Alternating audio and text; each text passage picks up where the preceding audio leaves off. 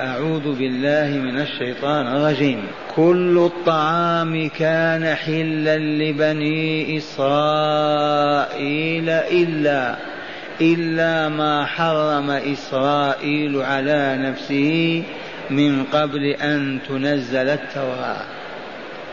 قل فاتوا بالتوراة فاتلوها إن كنتم صادقين. فمن افترى على الله الكذب من بعد ذلك فأولئك هم الظالمون. قل صدق الله فاتبعوا ملة إبراهيم حنيفا وما كان من المشركين. إن أول بيت وضع للناس للذي ببكة مباركا وهدى للعالمين. فيه آيات بينات مقام إبراهيم ومن دخله كان آمنا. ولله على الناس حج البيت من استطاع إليه سبيلا. ومن كفر فإن الله غني عن العالمين.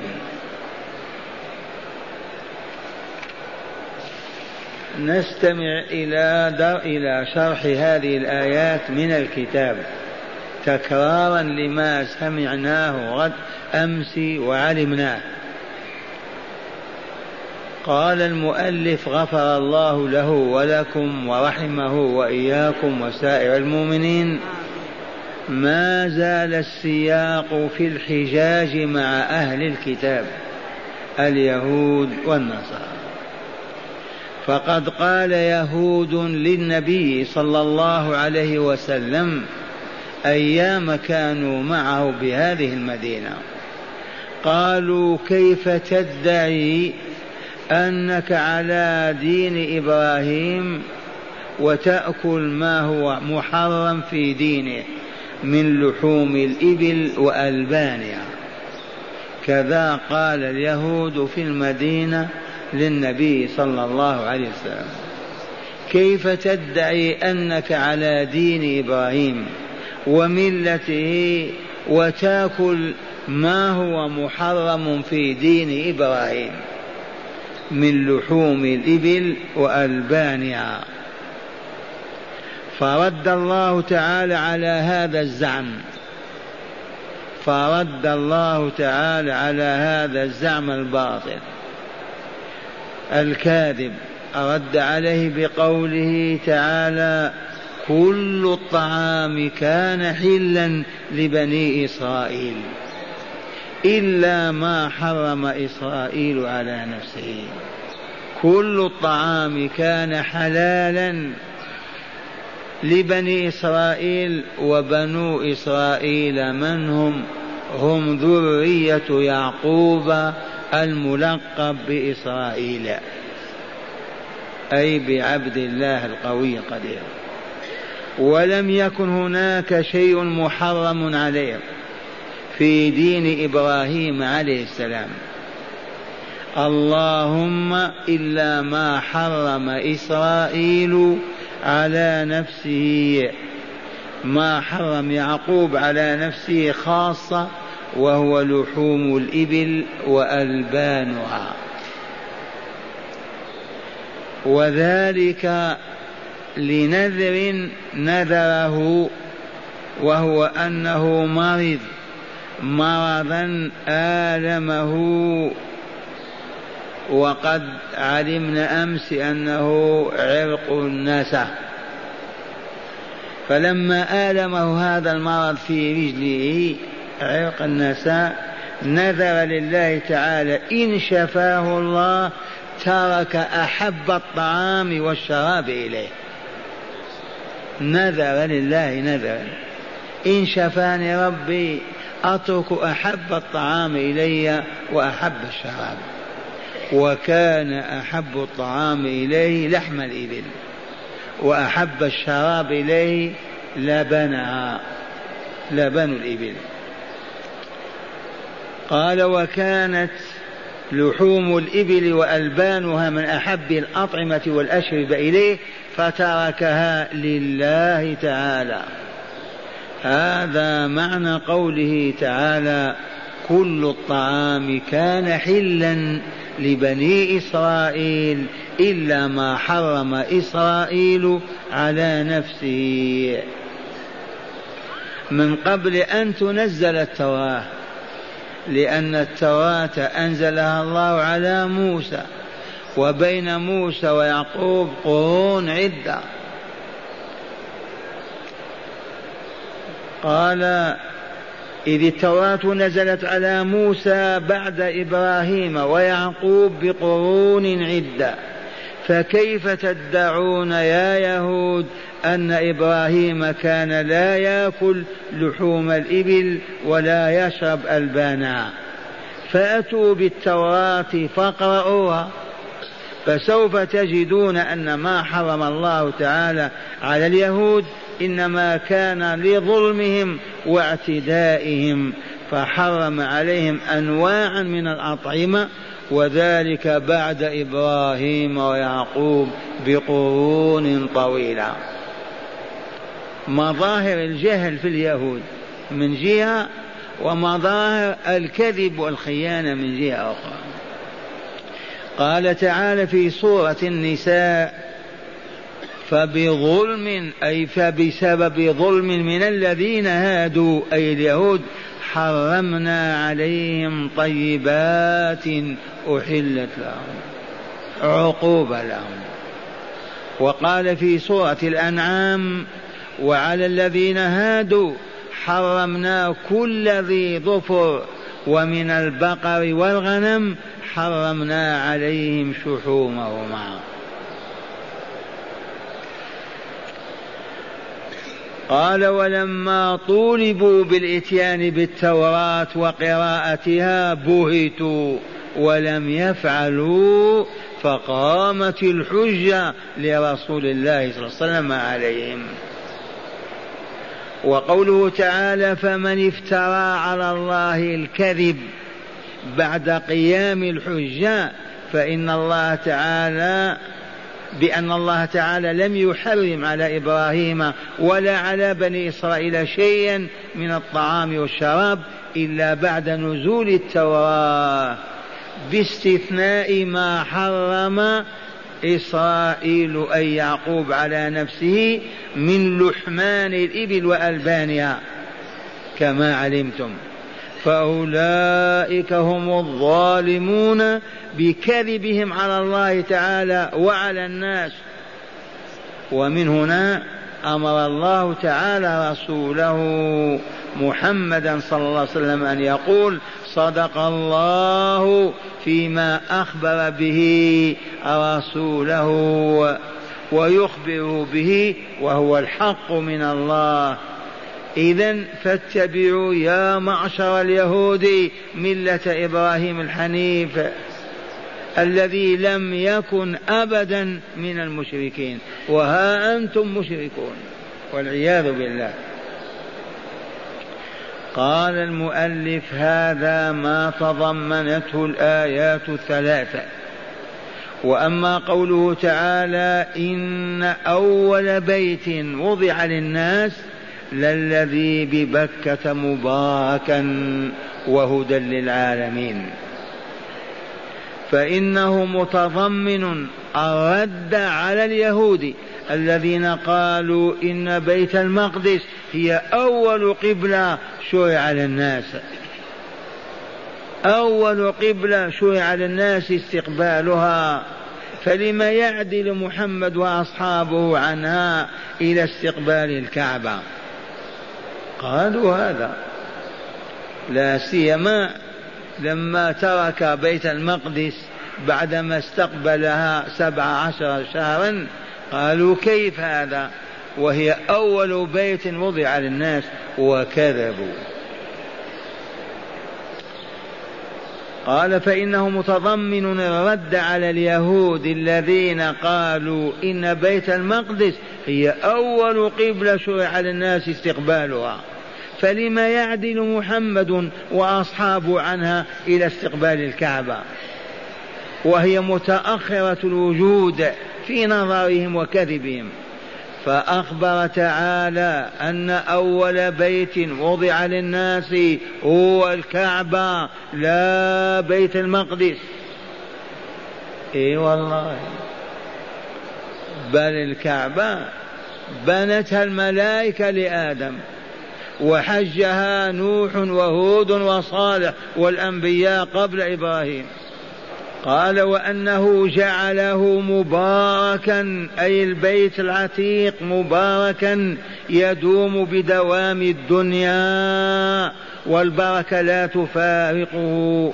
فكل من يلتمسها بزيارته وحجه والطواف به يجدها ويحظى ويظفر بها. كما جعله هدى للعالمين. فالمؤمنون يأتون حجاجا وعمارا فتحصل لهم بذلك أنواع من الهداية. والمصلون في مشارق الأرض ومغاربها يستقبلونه في صلاتهم وفي ذلك من الهداية للحصول على الثواب وذكر الله والتقرب إليه. أكبر هداية. وقوله تعالى فيه آيات بينات يريد في المسجد الحرام دلائل واضحات منها مقام إبراهيم وهو الحجر الذي كان يقوم عليه أثناء بناء البيت كما علمنا أمس حيث بقي أثر قدميه عليه مع أنه صخر من الصخور إلى اليوم. آيات بعض من يجاملون أو يراعون الملاحدة. قالوا كان طين وهذا الصخر يكون طين حتى تنزل فيه القدم. والله ما كان إلا صخر. من جبل أبي قبيس. ولكن لتدوم الآية إلى يوم القيامة لما وقف على إبراهيم ارتسمت قدماه على الصخرة إلى اليوم. قال مقام إبراهيم وهو الحجر الذي كان يقوم عليه. ثم لو ما جاء الرسول صاحب المعجزات والآيات وأقر هذا وصلى خلف المقام وتركه في مكانه لك أن تقول هذه اجتهادات وآراء. أما قال الله عز وجل واتخذوا من مقام إبراهيم مصلى. هل معنى هذا المسجد مكة كله مقام إبراهيم؟ المراد من مقام إبراهيم الحجر الذي كان يقوم عليه وهو يزاول بناء البيت. واتخذوا من مقام إبراهيم مصلى. وسن هذا الرسول وبينه من طاف بالبيت سبعة أشواط ما ينتهي طوافه إلا إذا صلى خلف المقام. كالمصلي يصلي الظهر أربع ركعات. ما تنتهي صلاته حتى يقول السلام عليكم. كذلك الطائف يبقى طوافه معه حتى يصلي ركعتين خلف المقام. قال وهو الحجر الذي كان يقوم عليه أثناء بناء البيت حيث بقي أثر قدميه عليه مع أنه صخرة من الصخور ومنها زمزم والحجر والحجر والصفا والمروة وسعائر الشاء وسعي المشاعر كلها آيات علامات على وجود الله وقدرته وعلمه وحكمته وتدبيره وعلى قدم هذا البيت قدما عجيبا من عهد آدم. كيف يدعي اليهود أن بيت المقدس أولا؟ والرسول أخبر أن ما بين بناء كعب الذي بناه إبراهيم وبيت المقدس أربعين سنة. نعم سليمان ابن داود على عهد دولته وعظمته بنى المسجد الأقصى. كما بنيناه نحن جددناه في عهد الإسلام. لكن أصل البناء إبراهيم. أين كان يصلي إبراهيم؟ أما عاش في القدس؟ لما هاجر من العراق. أين نزل؟ من القدس. وولد له يعقوب في القدس. أين كان يصلي؟ كيف نقول هذا بناه سليمان؟ أنا أعني بعض المفسرين قالوا هذا كلام من المعاصرين أما كان إبراهيم يصلي فإن كان يصلي يستقبل ماذا؟ إذا سليمان عليه السلام جدد البناء ورفعه. هل المسجد النبوي على عهد الرسول كما هو الآن؟ فرق كبير. قال ومنها زمزم والحجر أي حجر إسماعيل والصفاء والمروة وسائر المشاعر كلها آيات ومنها الأمن التام لمن دخله حيث لا يخاف غير الله عز وجل. قال تعالى ومن دخله كان آمنا ثم هذا الأمن له والعرب يعيشون في جاهلية جهلاء وفوضى لا حد لها ولكن الله جعل في قلوبهم حرمة الحرم وقدسيته ووجوب أمن كل من يدخله ليحجه أو يعتمره. الآن إذا لم يكن لنا رجال أمن وحرس ومؤمنون قد ما يأمن الحاج ولا الزائر. لما؟ لأن الأمر أسنده الله إلينا إلى الدولة المسلمة. قبل لا إسلام ولا دولة ولا حكم من يتولى الأمن؟ الله تولى.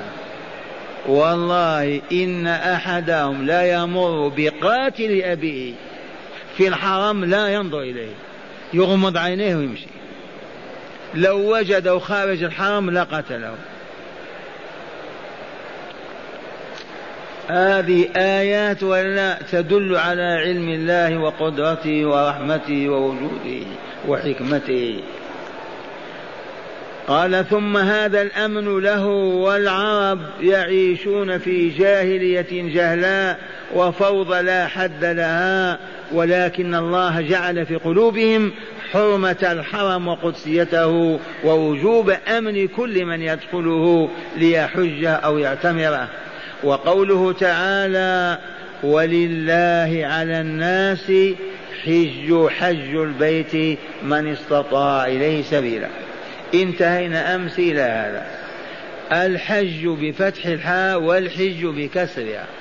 أحسن ما تقول هما قراءتان.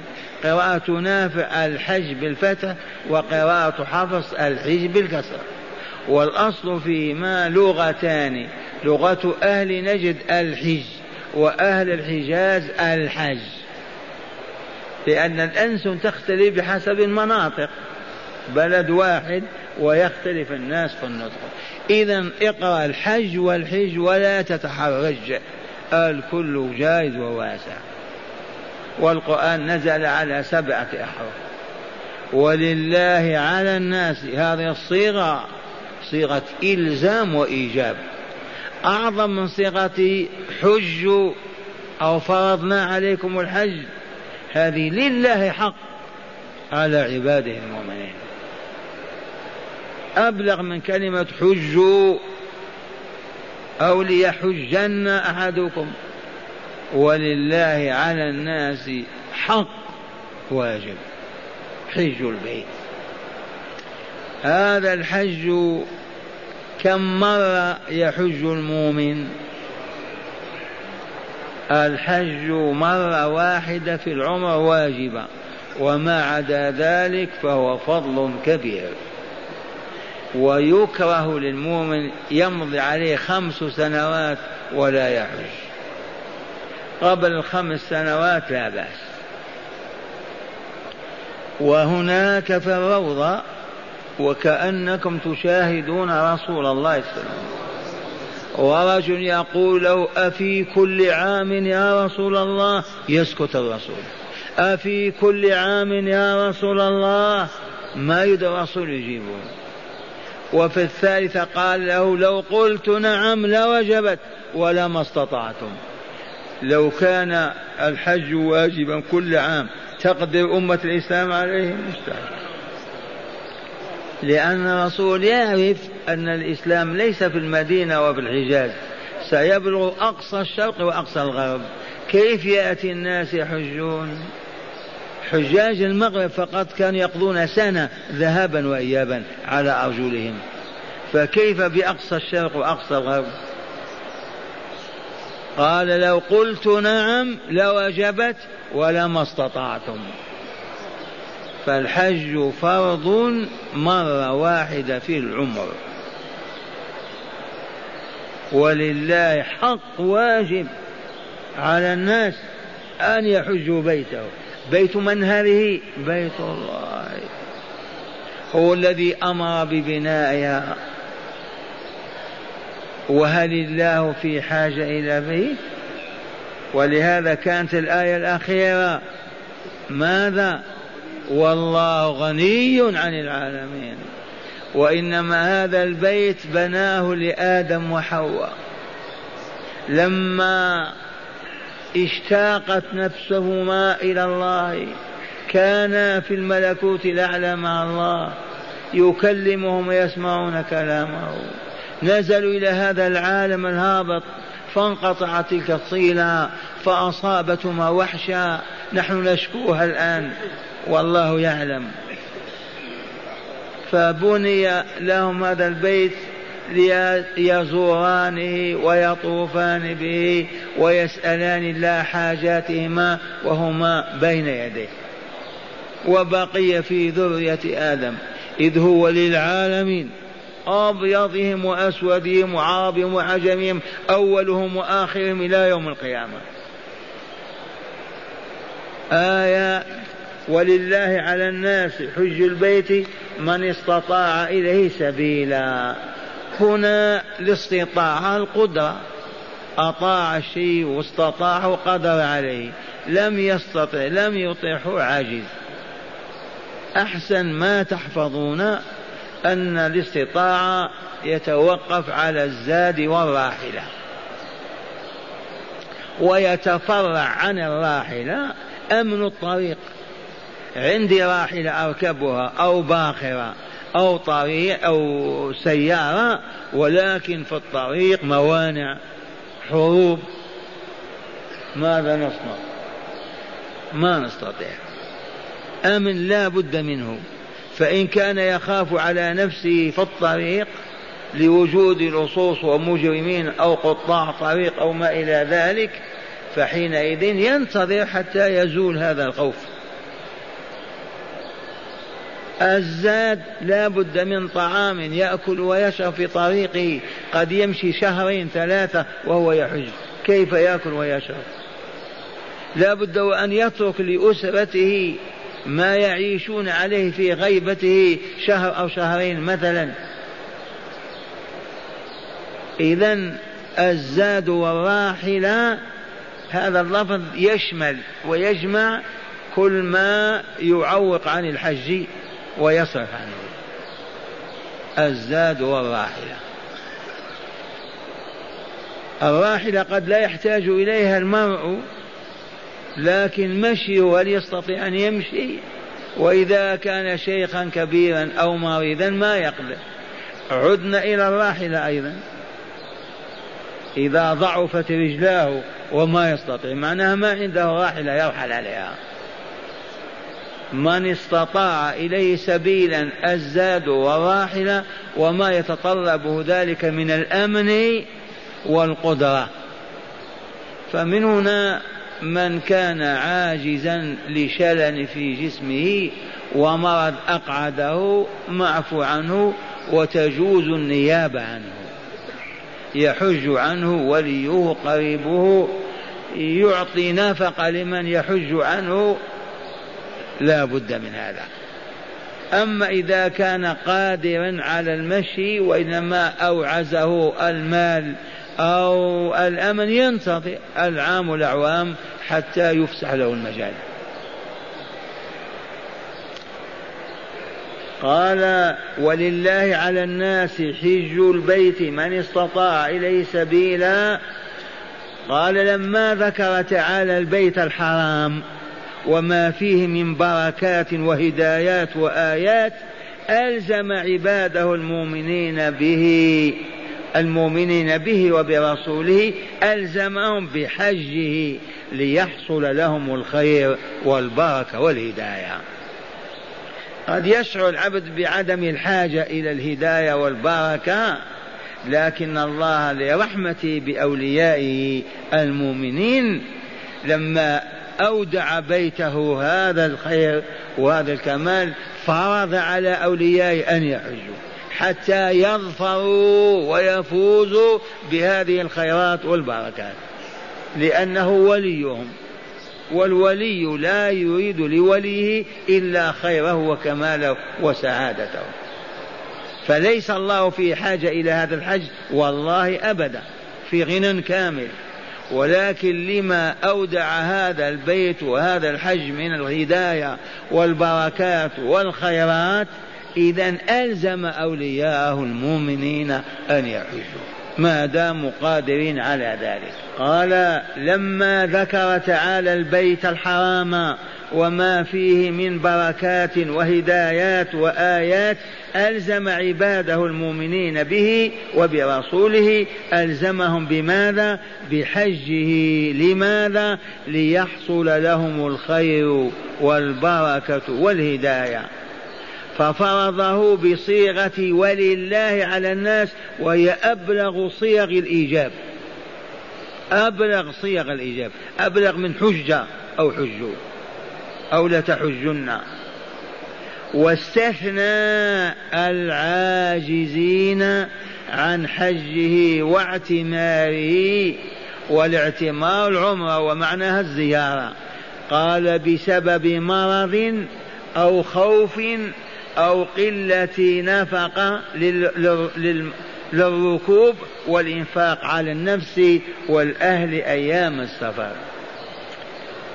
عثرنا اليوم على لطيفة.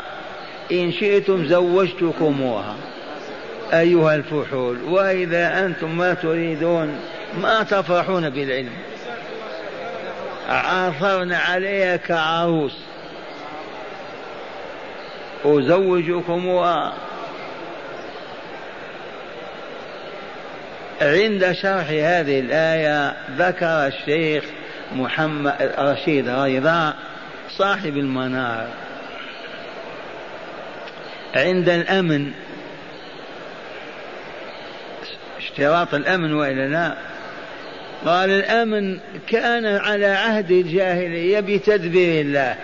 أليس كذلك؟ ألقى الله في قلوبهم احترام هذا البيت وهذا الحرم وتقديسه. كما ألقى في نفوسنا حب الطعام والشراب. في من ينكر هذا؟ بالفطرة.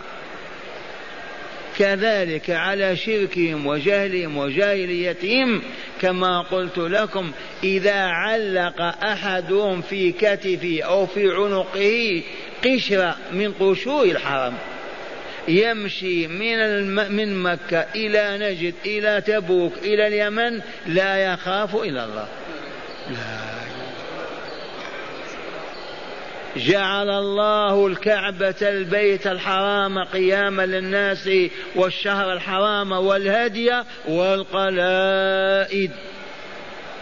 تسوق إبلك أو غنمك للحرم هدية.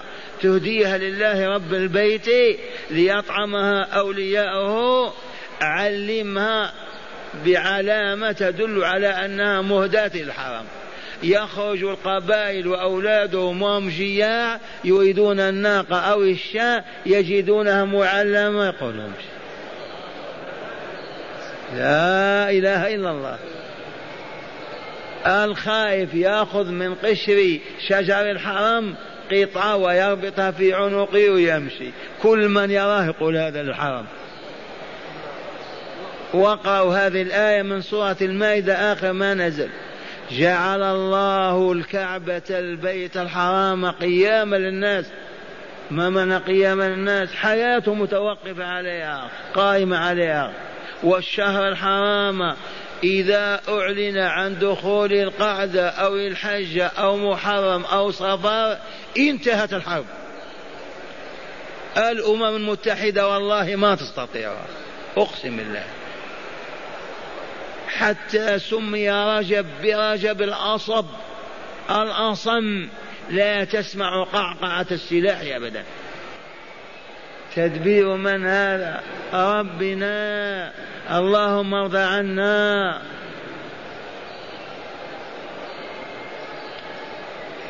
إذا وقد قلت لكم لما جاء الإسلام ودولته ورجاله أسند الله القضية إلى الحكام والمؤمنين. لما كان لا حاكم ولا دين ولا معرفة أسند هذا ألقاه في قلوب العرب. كذا ولا لا؟ لما جاءت الدولة وجاء النظام والحكم وجد سراق لصوص وإلا لا؟ موجودين. الحمد لله عهد السعودية هذا خير عظيم. والله لا نظير له إلا في العصور الذهبية. وإليكم التي يزوجكمها قال الشيخ رشيد رضا أين الأمن في هذه الديار على عهد الملك حسين؟ قال ألف الشيخ أبو بكر خوقير. رسالة بين فيها التوسل الجاهلي. ثبات فأخذه حاكم مكة وولده بالسلاسل والأغلال وأدخلهما السجن حتى مات ولده. وبقي الشيخ أبو بكر خوقير في سجن حتى أطلقه السلطان عبد العزيز لما دخل مكة. كتب رسالة ضد الخرافات والشركيات. عرفتم؟ لتعرفوا لماذا امتدت مدة الخرافة والشركيات في الأمة الإسلامية؟ لأن الحكام كانوا على تلك الضلالات.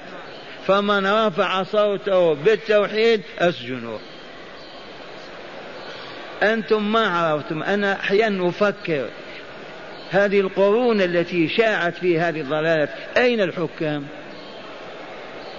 يوجد علماء لما ما يستطيعون وهم يشاهدون القبور تعبد والأشجار والأحجار. أين الحكام المسلمين؟ لأنهم كانوا من هذا النوع. تبهتم يدلك على هذا هذا الشيخ ألف رسالة فقط في بيان التوسل الحق. ما هو بالقبور والصياح. ما كان من حاكم مكة الشريف إلا أن سجن هو وولده ومات ولده في السجن معه. من أجل رسالة عرفتم وإلا لا؟ وبقي الشيخ حي في السجن حتى دخل عبد العزيز حكم مكة وأطلق سراحه تفيد هذه طلبة العلم وإلا ما تفيد احمدوا الله عز وجل. أن أن الناس الآن يدعون إلى الله وتوحيده في العالم بالإسلام بأسره ما في من يضغط عليه أو يسكت وهو يدعو إلى التوحيد. الحمد لله. والأمن الذي حصل كان الحجاج كما قلت لكم يبتلعون الجواهر في بطونهم. حتى إذا تغوط وأرسلها خرجت يغسلها ويعودها إلى بطنه أو كذا. من وجود الخوف. أزيدكم ولا لا والله لولا الله أتى بهذه الحكومة. لا تفهم أننا تمدنا وتحضرنا والله لا السرقة والتلصص والإجرام العجب العجاب. أقسم بالله. ومع هذا حدثني شاب قال لي يا شيخ والله إن والدتي وأبي كل عام يحجان لأجل السرقة وقد بنيا عمارة ذات كذا. يقسم بالله. إذا ماذا تقولون؟ الحمد لله الحمد لله. اللهم أبق هذا الظل علينا. حتى لا نفتن في ديننا ودنيانا كما فتن آباؤنا وأجدادنا.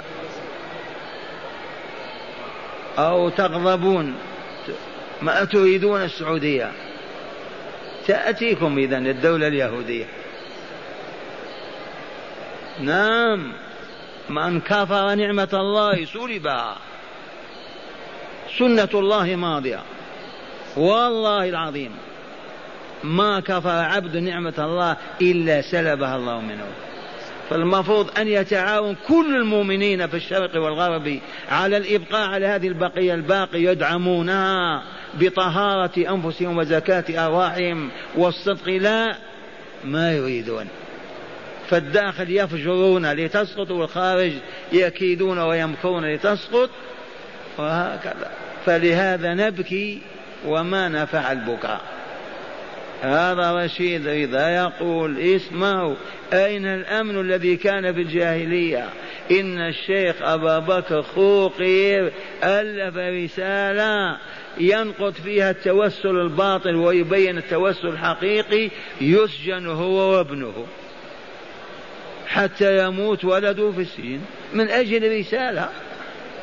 فكيف إذا لو دعا في الجماعة وقال هذا شرك باطل؟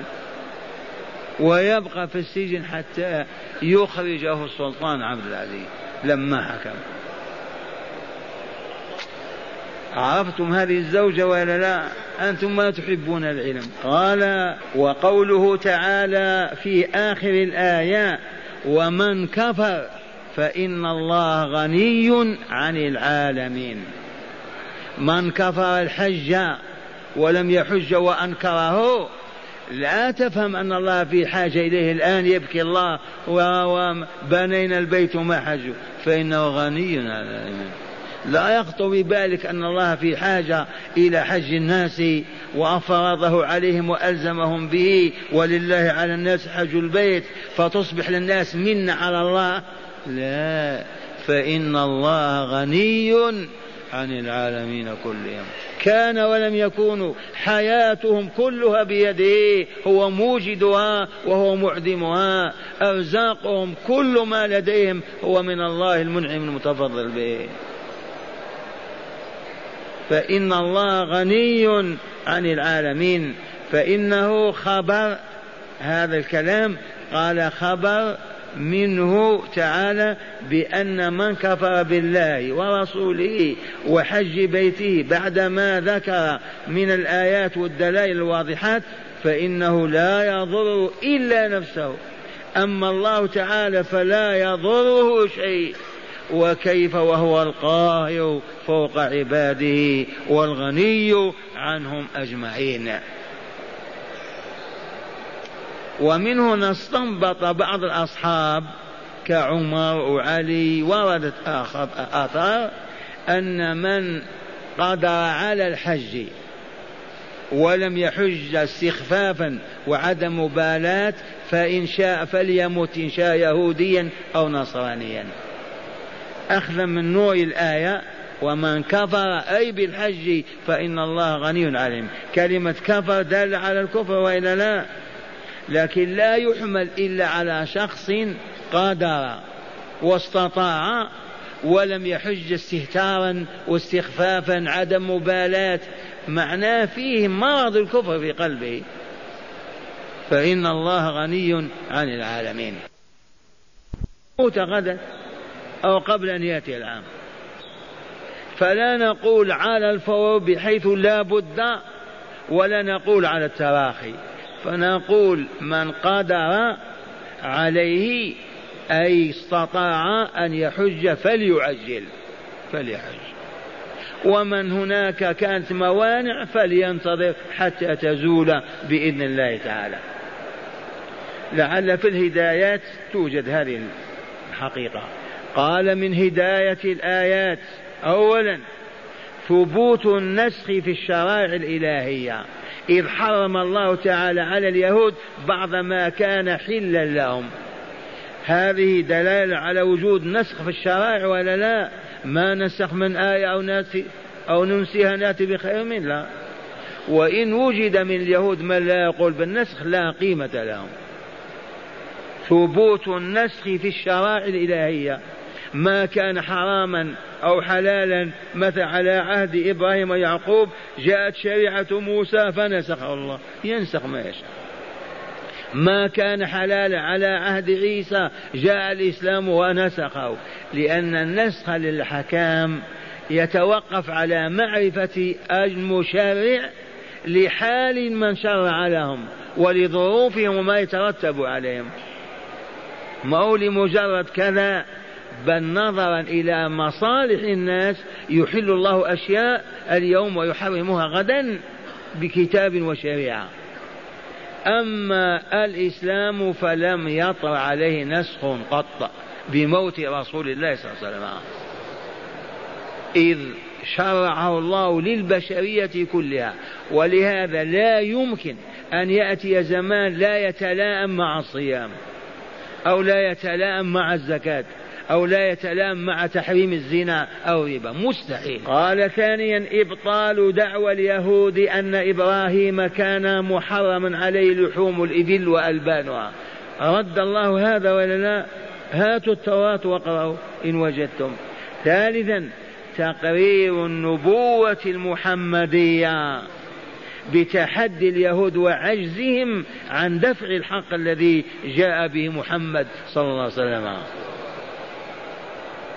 رابعا البيت الحرام كان قبل بيت المقدس وأن البيت الحرام أول بيت وضع للتعبد بالطواف به.